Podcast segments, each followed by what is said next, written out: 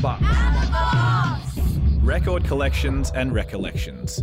Out of the box with Mia Hull on FBI Radio.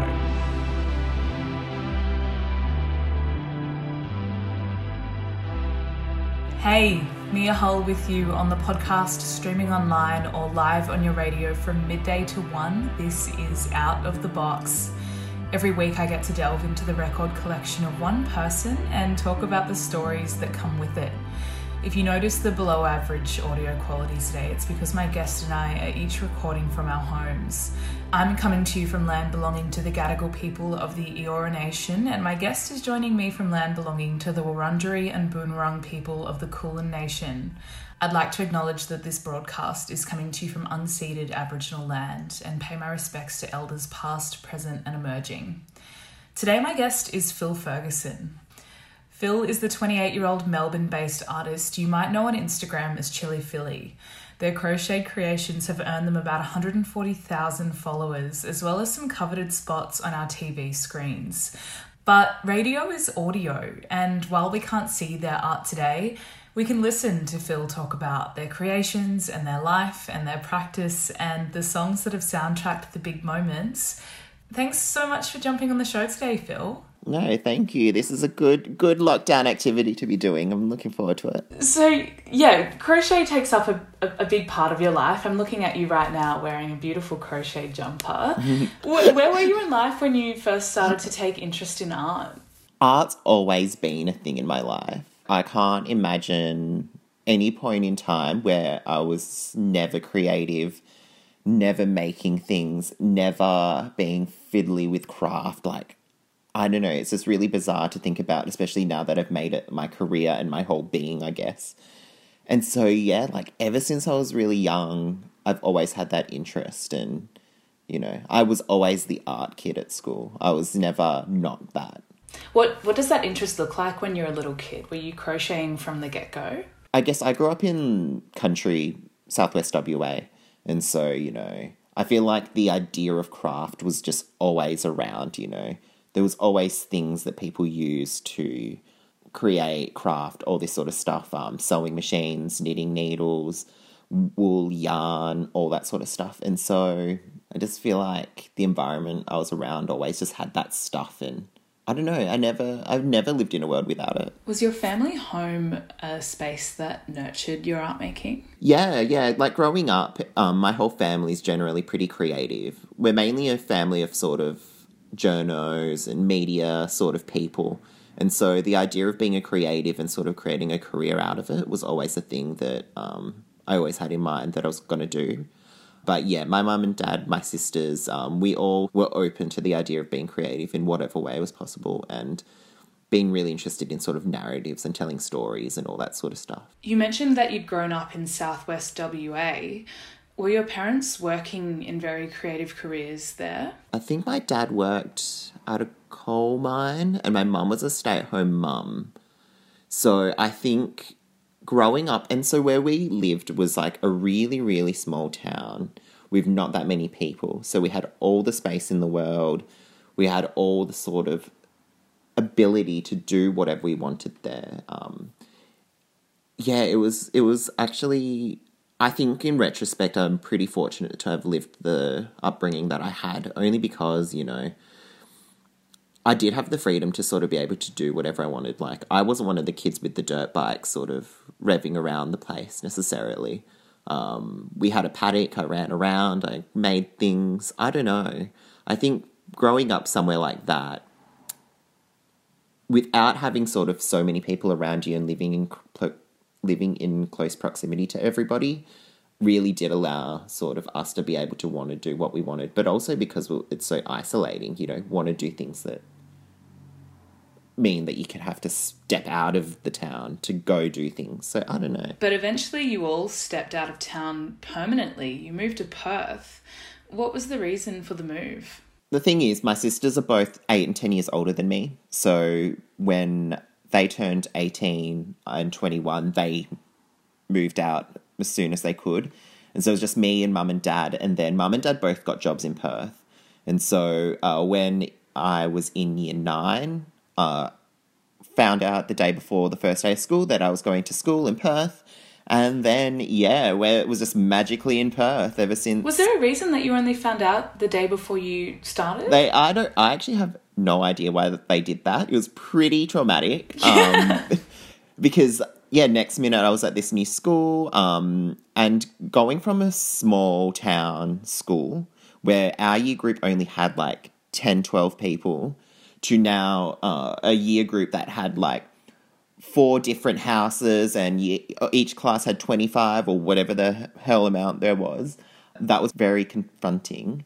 And I don't know, I just was not expecting that. Yeah, zero time to mentally prepare for that. Oh, fully. it was crazy. and you ended up in even bigger space than that afterwards because you went to uni in Perth as well. Tell me about that experience. So, when I went to uni, I did it with the intent of uh, wanting to be an art teacher. So, I studied fine art at Curtin and I wanted to sort of you know, do my three years and then do a thing of education. Um, but one of the best things about when I was at uni was that I was simultaneously working at the Art Gallery WA and I was working at front of house and you know, seeing sort of people coming in and appreciating what should be considered good art or art that's put in an institution or whatever. And so I was super fortunate that while I was studying, I had this sort of perspective of this is what informs good contemporary art, and these are the things you have to be thinking about, and all that sort of stuff, while simultaneously working in an environment where, you know, I'm just seeing punters come in and see art and they would come back to us and tell us their opinions on art that was 50 years old as if it was made yesterday. And so it was really interesting to sort of have all those different perspectives because that is what has informed what I do today. Uh, craft aside, all that sort of sensibility that I learned when I was at uni, I have applied to my career. What do you mean by that? Sorry, I just want to dig into that a little bit further. You're talking about, you know, what informs good contemporary art versus the dialogue you're hearing from punters in a gallery space. Are you critical of them doing that, or do you think that that has a negative impact on contemporary art? No, not at all. Like, Pete, punters coming into an art gallery, that's an audience, you know, and that is something that everybody should be really conscious of. It's just kind of really interesting because it's one thing to sort of create work that will get appreciated by people who have that fundamental understanding of how you got to that point. So, you know, creating art for an art crowd is one thing. Creating art for the general audience is a complete other thing. And sometimes they may or may not actually cross over.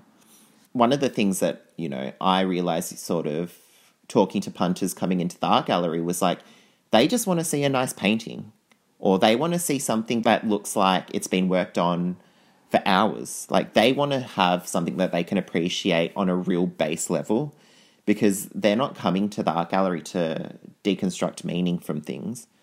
They want to be visually stimulated and enjoy things on that level. Um, in the same way that, you know, people want to go to a movie or go to a concert. They want to, you know, just intake that information that's immediately being fed to them. They don't want to have to read into deeper meanings unless it's there. And so, yeah, so that sort of understanding that, you know, some people will appreciate that deeper sort of thought process he had, but also people will appreciate the initial aesthetics, that initial emotional response, and, you know, all that sort of stuff. All of that is what I apply to what I do now. I'm really interested in that dichotomy that your audience might be people who view your work through you know, an artistic lens, or it might just be the general public who want to see something that's satisfying and mm. beautiful mm. to look at. I want to circle back to that. Mm-hmm. When you arrived at the idea that art takes those two avenues, how did that impact your dreams of becoming an art teacher? I think I thought being an art teacher was going to be sort of a practical use of that career path, I guess, if that makes sense. And so, yeah, so the reason why I guess I didn't necessarily commit to it was because one, because I moved. And so that completely sort of threw that out the window for a period of time. But also, at that point in time, I didn't necessarily foresee my career path going the way it did and also like I just never thought that I would actually be a practicing artist as my career. Which sounds really silly now because I've been doing it for so long. But I'm such a person that if I have an idea and I know how to sort of take the steps to get to that point, then I will do it. But it's very hard for me to sort of go on the fly with something that I know will be long term. And so it wasn't until I had the idea for Chili Philly that I took being an artist really seriously. But up until that point, I never had the vision to sort of just be an artist. And for the next part of the show, we will talk about taking the vision of Chili Philly seriously and what it means to be a practicing artist. But first, I want to play a song from this period in your life, Phil. You've chosen a track by the Veronicas for the show today. Tell me about this one. So I decided to pick Untouched by the Veronicas. If I was going to pick a song that embodied the time I was ever in Perth, especially just being, you know, a teen to early adult, I'd probably say that. It's just kind of funny because at the time I knew that, you know, people really liked that song.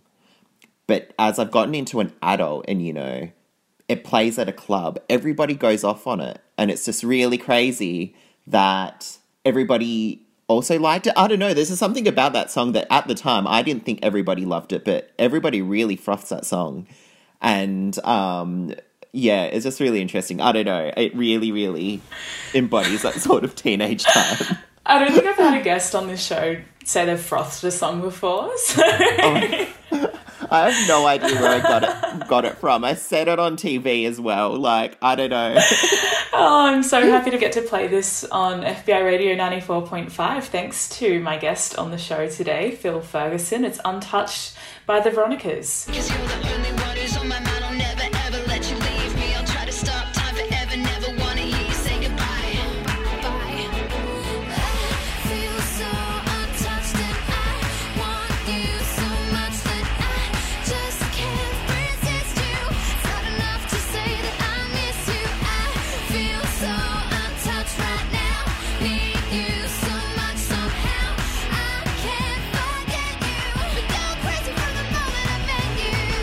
The Veronicas and Untouched on Out of the Box.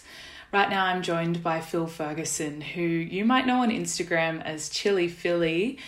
Phil, before you were talking about your time studying in Perth and you mentioned a move, where'd you move to?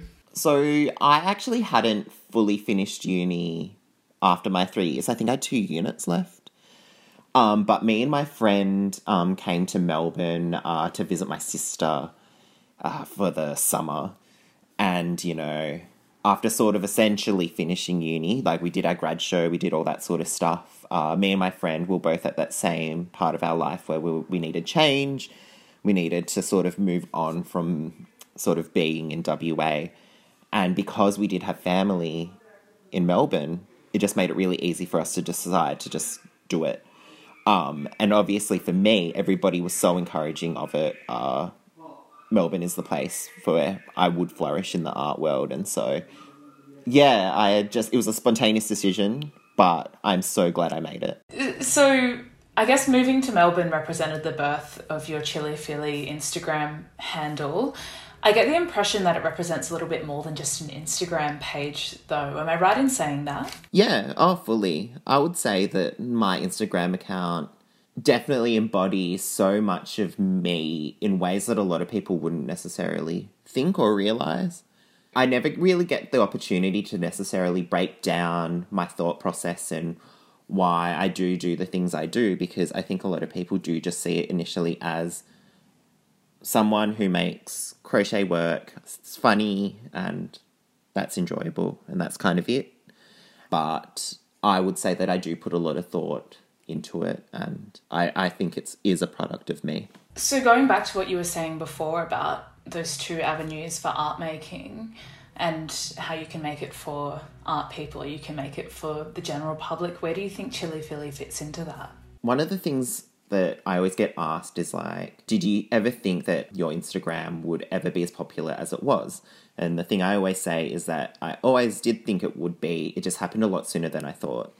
And that's because when I started it, I was so conscious of building up an audience based off the qualities of the work I was doing and the reason why I did certain things. So, you know, like I was saying before, people want to see something that's been worked on. So, picking a thing like crochet that is a process that people understand takes time.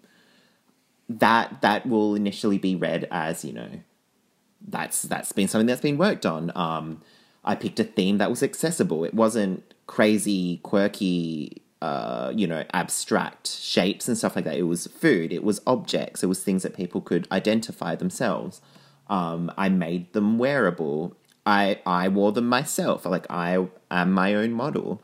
Um, I take the photos myself. I do the videos myself, and it's just like people find that humorous. Like I know what I look like. I know how that would read to other people, and so yeah, all of these little things I knew would appeal to that sort of larger audience. But like I'm saying, like I had been very conscious of all the elements and how those would resonate and why that would read to other people. So you know on one end, yes, I have catered my work to sort of appeal to a larger audience, but I think that conscious decision making I've made to get to where I am has been the result of being taught to be a contemporary artist. You mentioned before that you expected the Instagram page to blow up, but you didn't expect it mm-hmm. to blow up as quickly as it did. Walk me through that experience. What was that explosive growth like? Yeah, so I always did crochet when I was at uni, but it wasn't until I moved to Melbourne that I had the idea of creating wearable pieces.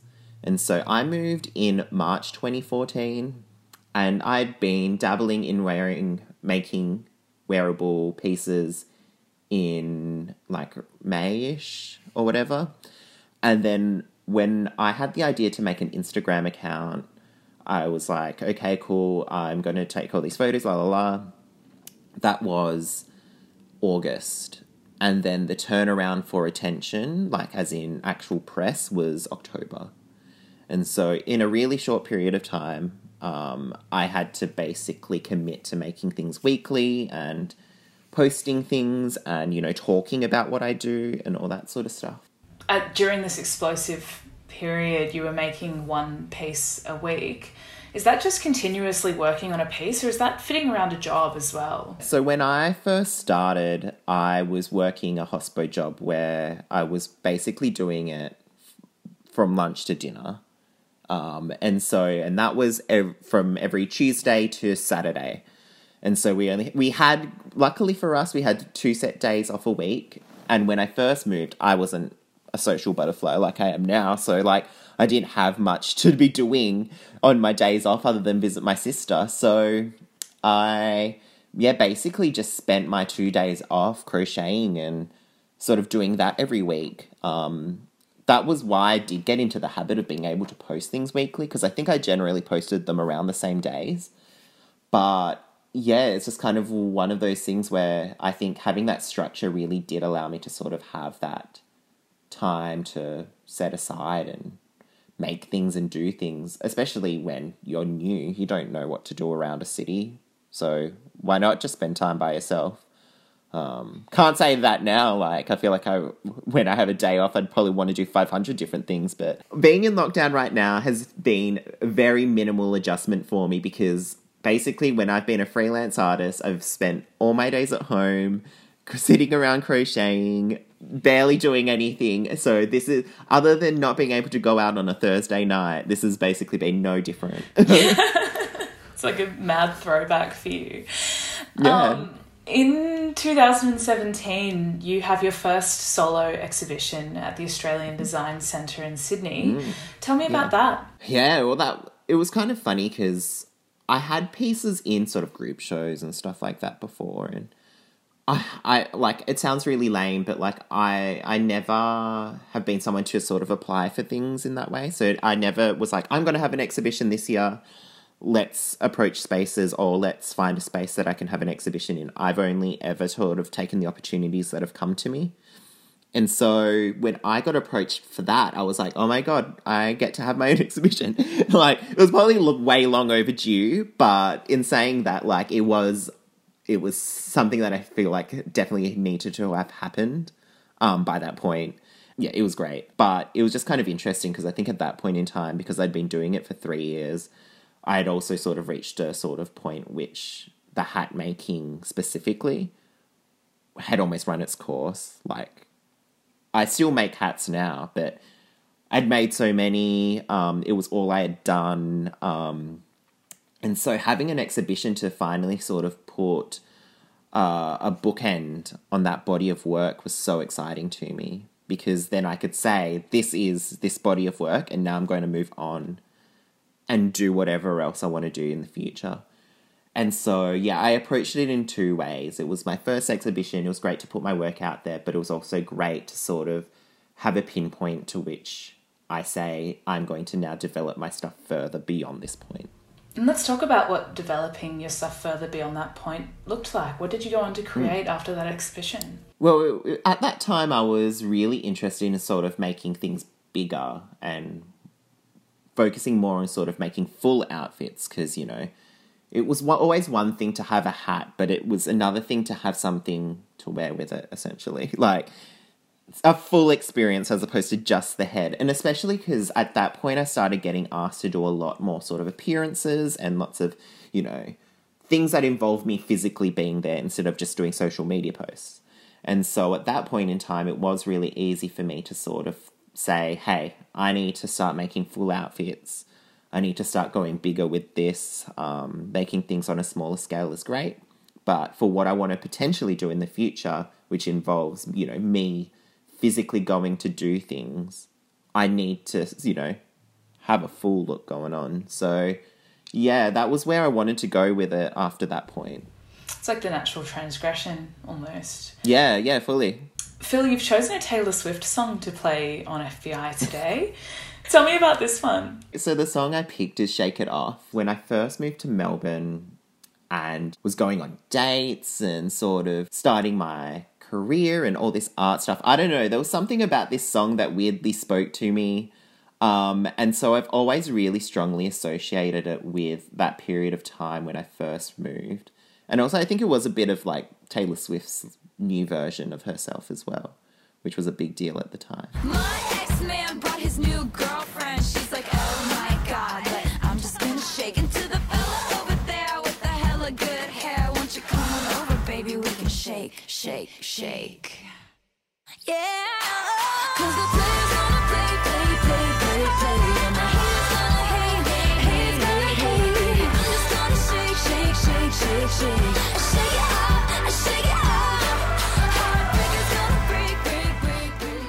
You're listening to FBI Radio 94.5 DAB, or if you're streaming on the website, that was Taylor Swift. The song was called Shake It Off, and you heard it right here on Out of the Box, where I'm joined by Phil Ferguson. Phil, before that song, we talked about your move to Melbourne and the growth of your platform as a practicing artist. Your move to Melbourne saw other parts of your life evolve as well. You've called it a gay awakening. Yeah. Tell me about that. Yeah, it's just kind of funny because, like I was saying before, like a lot of my work sort of is an extension of me as a person. And one of the things that I kind of always get really baffled by, but then it's sort of really obvious why people wouldn't necessarily think in that way is that, like, I, when I first wanted to make these wearable pieces, it was because I wanted to do drag. And so at the time, um, I got really into drag race, like RuPaul's Drag Race, and I was like, you know what, I can perform, I can, you know, be a person on stage and wear these crazy outfits and whatever. And so, sort of the idea of me wear- wearing these things that I've made was actually to do drag, which I think not everybody would have thought that's what I was doing it for, but that's why I was doing it. Um, but also just like when I moved to Melbourne, uh, I kind of mentioned it just before, but you know, I was going on a lot of dates and you know, meeting a whole bunch of people. And one of the things I realized was that, you know, I was just meeting all these people, but I hadn't actually been meeting people that I had a lot in common with, or even sort of uh, came from the same world as me, especially in terms of art. And so, sort of moving to Melbourne, all of that happening, and then deciding have and then having created these sort of objects. That's why I started my Instagram initially. Was this idea of sort of meeting new people through the stuff I did. And because this stuff was, you know, what I would say was from my own heart and brain and soul, you know, hopefully the people I meet through it are like minded and they're going to be people that I would actually really appreciate. And so, sort of putting myself out there and sort of taking those slow steps towards sort of embracing my real self would only have come about if I hadn't have I mean if I had have moved to Melbourne.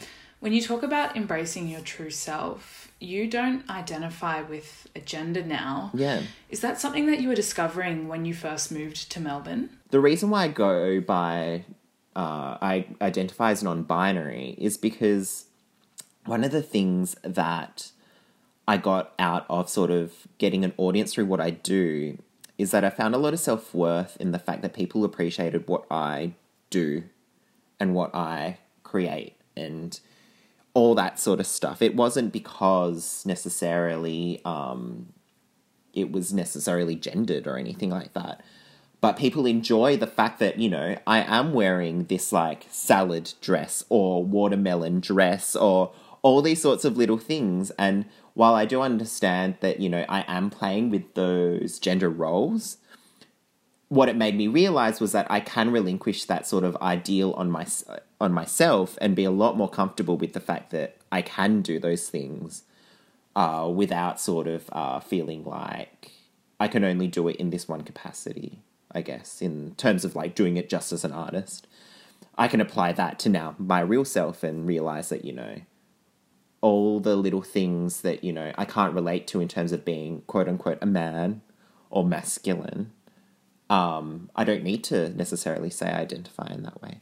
So yeah, so like because of the self worth I found through my work, you know, I realized that I didn't need to be anything other than myself, and whatever makes me most comfortable is what I'm gonna sort of be. I want to circle back to what you said before about closing the hats era of your practice and moving towards, you know, making entire outfits. Does drag play into that? Well, it's just kind of funny because because when I started, obviously I, I did it with the intent of doing drag, but because of the audience I built really quickly, so I went viral by the time it was December, and I think within under a year I'd gotten hundred thousand followers on Instagram, which at the time, yes, these days you know people can go viral for all sorts of things and get a huge audience. But seven years ago, Instagram was such a simple platform. It was just photos, and you just liked them. There was no videos, there was no stories, there was none of that.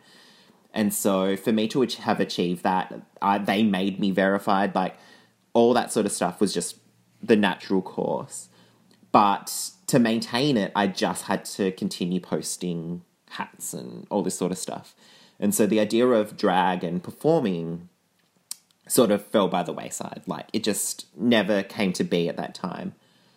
But what I discovered was that I did like the idea still of putting myself out there. So, you know, I liked the idea of, you know, presenting things and hosting things and all that sort of stuff. Basically embodying the brand and the persona of Chili Philly, which came to be because everybody kept calling me Chili Philly and that was just my username.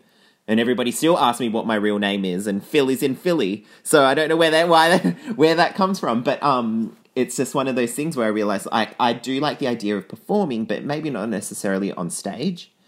And, you know, I have performed on stage before since then, but doing that a few times has made me realize that's not the sort of end goal anymore. It isn't what I want to be doing with this anymore. And you did just mention presenting and hosting, which we're going to talk about later in the show. But first, I want to jump into the next song you've picked for today, Phil. What is it? So the next song I picked is uh, "Sissy That Walk" by RuPaul. The reason why I picked this, this actually came out around the same time as "Shake It Off," but um, I picked it because it was the song that sort of came out. Well, it was the song that got featured on the same season that got me into Drag Race, and I'll say every single time. But you know, if I w- didn't want to sort of make things to do drag, I would never be doing what I'm doing now, and so I feel like it's very much sort of a song that embodies sort of where I wanted to go with what I do now initially, and it's I don't know, it's a pretty good song. It's a it's a great song, and I'm so excited to play it. It's Sissy That Walk by RuPaul.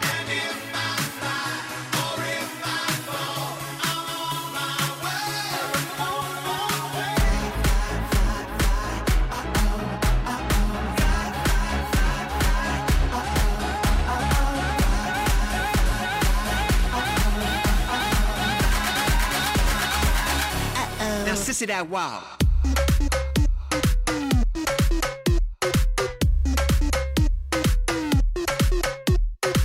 Listening to Out of the Box on FBI Radio. That was RuPaul and Sissy That Walk, and it was chosen by today's guest on the show, Phil Ferguson. Phil, this isn't the first time you've dipped your toes into the media space. You've actually been on the other side of this, the presenting side. You've hosted programs on Channel 7 and Channel 10, and you've presented Junkee's Mardi Gras program, Junkee Gras. How did you end up hosting that? Well, I was actually a guest on it the previous year. And so that was sort of how I kind of had already been familiar with it as a format.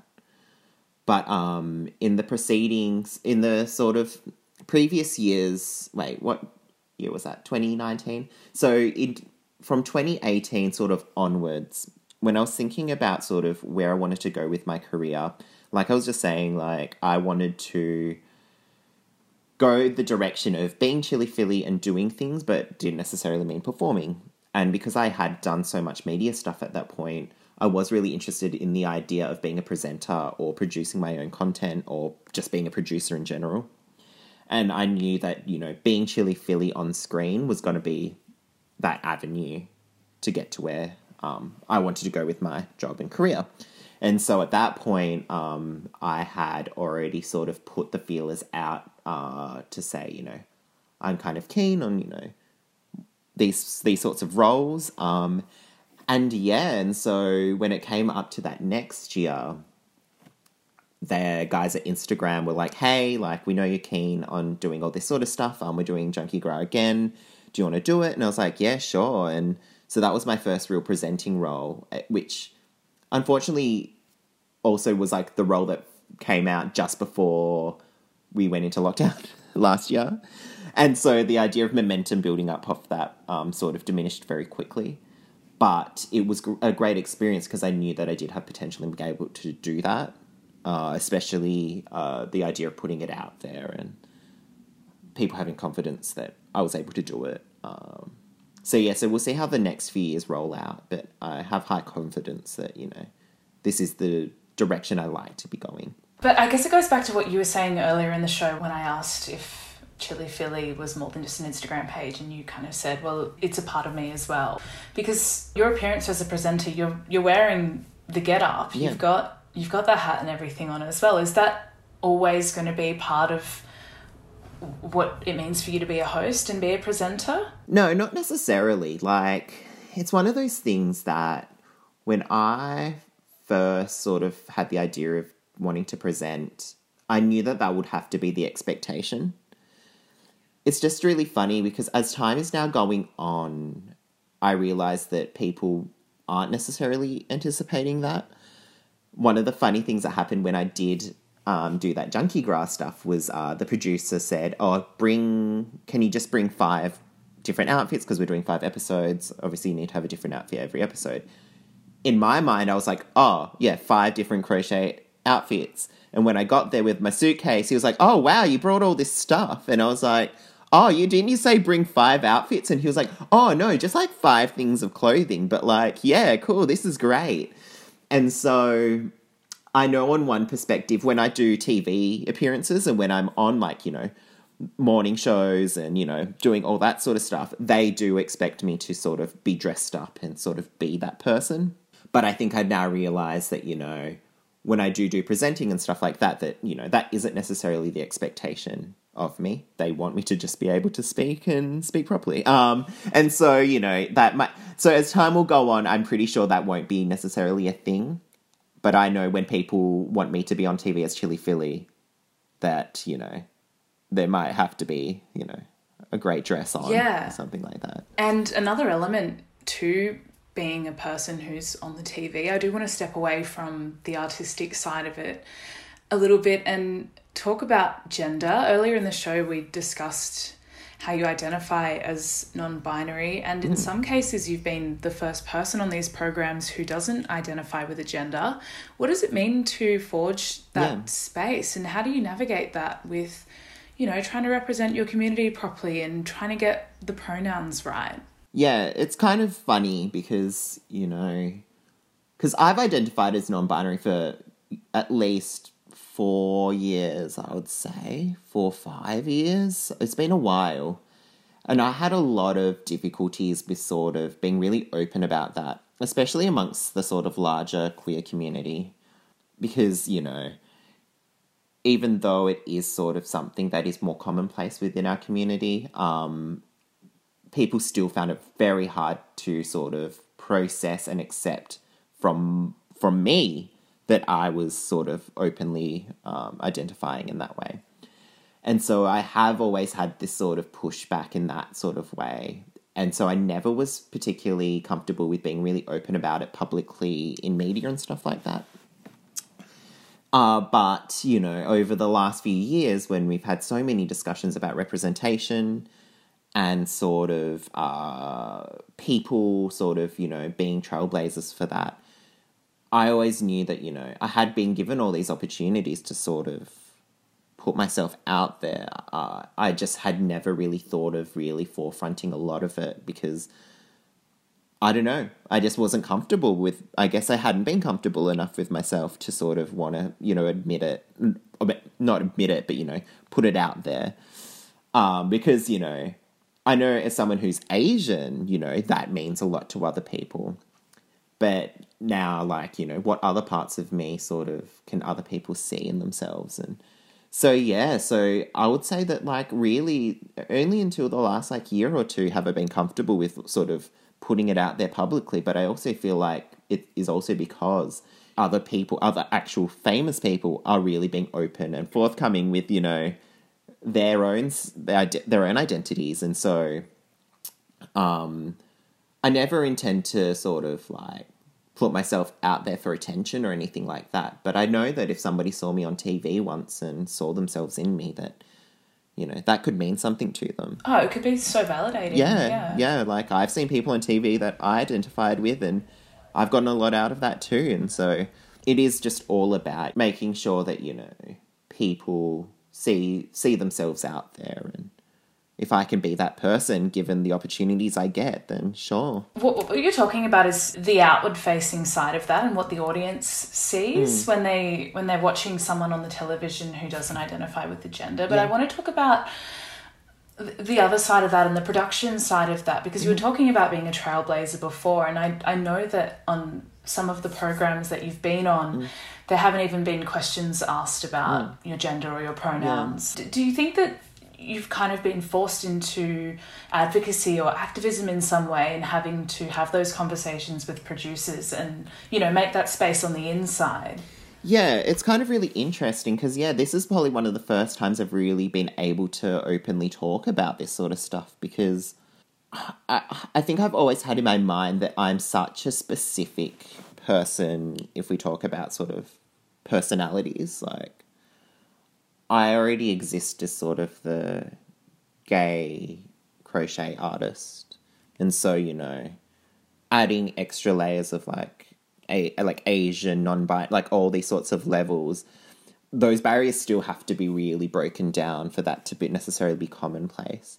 And so I've always been really conscious of the fact that, you know, if people are asking me to be on TV or, you know, I choose to be on TV, it's not necessarily because of some of these other things that I haven't necessarily been um, publicly talking about or even talking about in the process, you know? Because sometimes they don't bring it up at all. And but also there isn't an option to talk about it, which is which is a big deal with me. Is that like there are definitely um, sort of opportunities for avenue to sort of talk about you know ge- my specific gender pronouns or whatever. It just isn't a thing. It just was never a thing. It's either you're man or woman and tick one.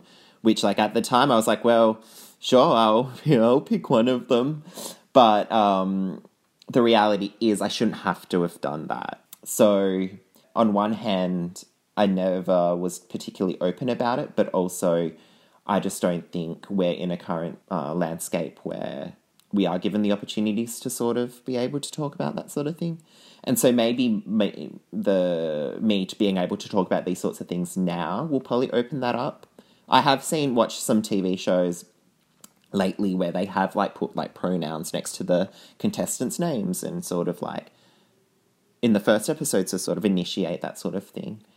But I think it definitely is a thing in Australia that like it isn't as commonplace to sort of be thinking in that way. And so whether or not I do things in the future and sort of like normalize that, it will be a thing for the future. But it, I will say that it has been hard to sort of break down barriers internally because it's just not on the agenda for a lot of people to sort of be thinking about those sorts of things. And so, yeah, I've I've seriously never gotten the opportunity to talk about these sorts of things because I just don't think that, um, yeah, it's just something that they feel like needs to be talked about. But thank you for allowing me to, you know. Oh, that's okay. Phil, you've chosen a song by G Flip.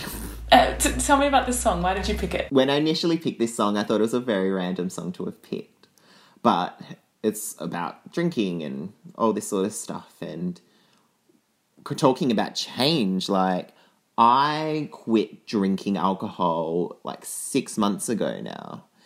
And drinking was such a defined part of sort of my existence in Melbourne, you know, going out and all this sort of stuff. And even in lockdown last year, sort of, you know, buying a six pack of beers and then enjoying them one night and stuff like that. And so I think for a while I sort of associated that idea of drinking with my like persona and whatever, abstract from all the other things we've talked about.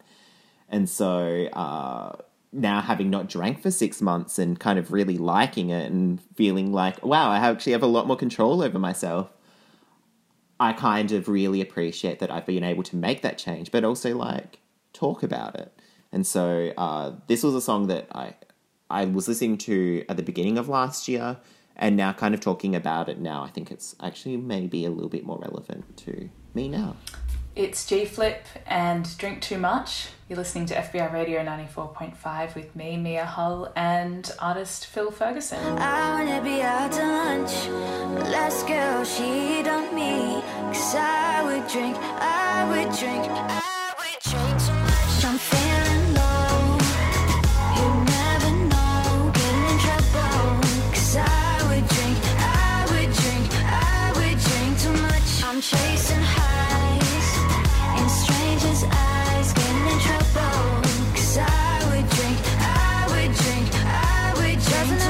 Drink Too Much. It was G Flip on FBI Radio 94.5. That song was chosen by my guest on Out of the Box today, artist Phil Ferguson, who joins me right now from Melbourne. Phil, at this stage in the pandemic, you've been through your fair share of lockdowns, and obviously, with lockdown, there is a lot of dialogue around the negative impact that has on recording artists. Let's broaden that to artists and creatives in general. What kind of impact has lockdown had on you, Phil? on me specifically, like when at the beginning of last year, before we had lockdown, I got approached to, you know, have an exhibition in LA. I was going to have an exhibition in Queensland. Um, I was going to do film some stuff. I like had all these things that I was going to do, and you know, all obviously everything gets the rug gets put out from under me and everybody in the whole entire world. And so, yeah, it's just kind of been really strange because, you know, even now, um, like people I know have been, you know, working so hard on, you know, events and festivals and exhibitions and all this sort of stuff. And every time um, it just happens to fall under whenever there's a lockdown or, you know, something happens and it gets taken from under them. And so, yeah, so like even for me, like I'm super fortunate that a lot of my presence is digital and on the internet. So I've been able to survive in that way specifically. But obviously, there's a whole other community that exists physically and in person. And even now, sort of like doing things virtually just doesn't have the same impact as before last this time last year. And so yeah, so I was greatly affected by sort of lockdowns and all that sort of stuff. But I'm really fortunate that yeah, a lot of what I do already exists on the internet, and so being able to sort of continue that, I've been really lucky. Amazing. Phil Ferguson, thank you so much for joining me today No, on thank you. Out of the Box. No, thank you. What, what does the future look like for you? Oh gosh, well, it's very hard to know when the next few weeks. yeah, yeah, yeah. um, but we'll have to see. I think feel like this more recent lockdown has definitely been a little bit more of a freeing experience for me. I've had so many sort of life changes happen in the last few weeks, and sort of a lot of things have happened that have sort of alleviated a lot of stress off my shoulders. So I hope that in the next year or so, I'm I'm given the opportunity to do more sort of presenting, producing sort of roles, but also you know maybe make more. I would love to have an exhibition or something like that again because those are things now I've realized I do miss and doing things in person, and so hopefully, yeah, hopefully in the next year, if we don't need to go into any more lockdowns, um, hopefully I have another exhibition because I feel like it might be a little bit long overdue at this point. Yeah. Well, we'll keep an eye out for you on the TV screens, maybe with or without the costumes. What song would you like to end on today? Okay, so the last song I want to play is actually um, by Lady Gaga, and it's called Replay. I decided this because her latest album, Chromatica, came out when we were in lockdown last year, and this was the song that I liked the most, and so I played it a lot, a lot, a lot uh, during lockdown. And I feel like just, you know, given that we're talking about sort of lockdown life and that sort of thing, I felt like it was a good sort of bow tie to our chat. I would like to put on the record that that song was just chosen on the fly. As well. Oh, oh, so yeah, oh yeah, me. No, I just think it's funny. I just think it's funny. Um, we'll jump into that one right now. Did you say it was replay? Yeah, replay. It's Replay. replay by Lady Gaga. Lady Gaga. This show is out of the box. Thank you so much for tuning in. If you did want to listen back to the episode, you can do so on the programs page on FBIRadio.com. Also on the programs page, I'll put links up to Phil's art page so you can see all of their beautiful crochet creations. You can also listen back to the podcast wherever you get your podcasts. Thanks so much for tuning in. Lunch is around the corner. Bye.